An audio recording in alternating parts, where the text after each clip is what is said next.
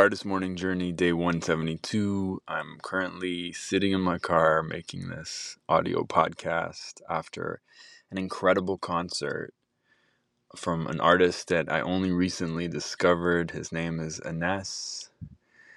How do I describe his music? It's like soulful pop that's just infused with a lot of love, a lot of positivity.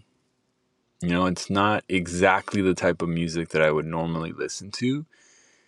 And today at, in this concert that my partner, Oriana Sol, kindly got us tickets to, I, I was just able to witness the energy, the frequency of Anees's art.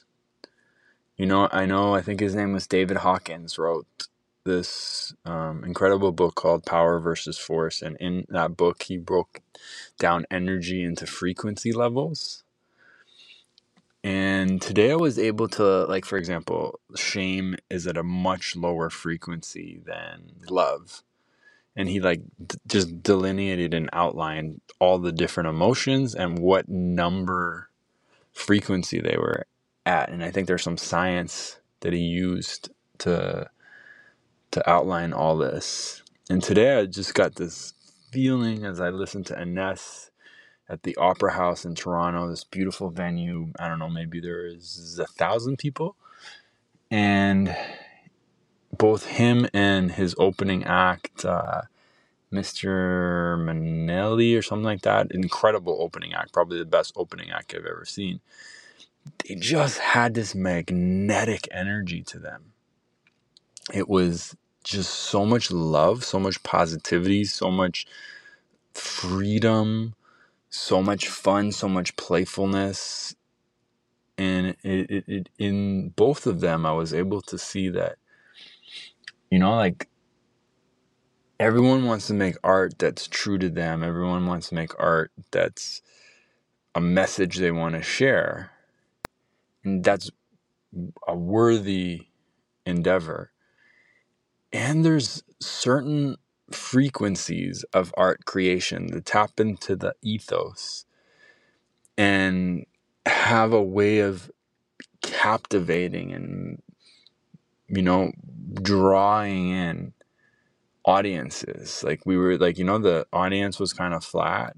The opening act came in, shook his body, and he was like, you know, these are not artists that are your typical, like, pop artists. They didn't have, like, chiseled bodies. They didn't have, you know, um, the the style and the clothing and the all the stuff that you would see with, like, traditional artists. It's just, but they had mad talent, really incredible talent. And they had this magnetism. It was like you just watch them and you're like, you are meant to be on a stage. You are meant to be making music. You are meant to be in front of audiences. You awaken something in us. You give us hope. You give us love. You give us community. And as I was watching, I'm like, these are all different frequencies of art. When you make someone feel connected in community, when you give someone hope, when you are able to cut through the bullshit that exists in so many of us and and allow this, like, this tap to flow in of positivity, that is a service to humanity. And these artists, these special artists, are able to do that.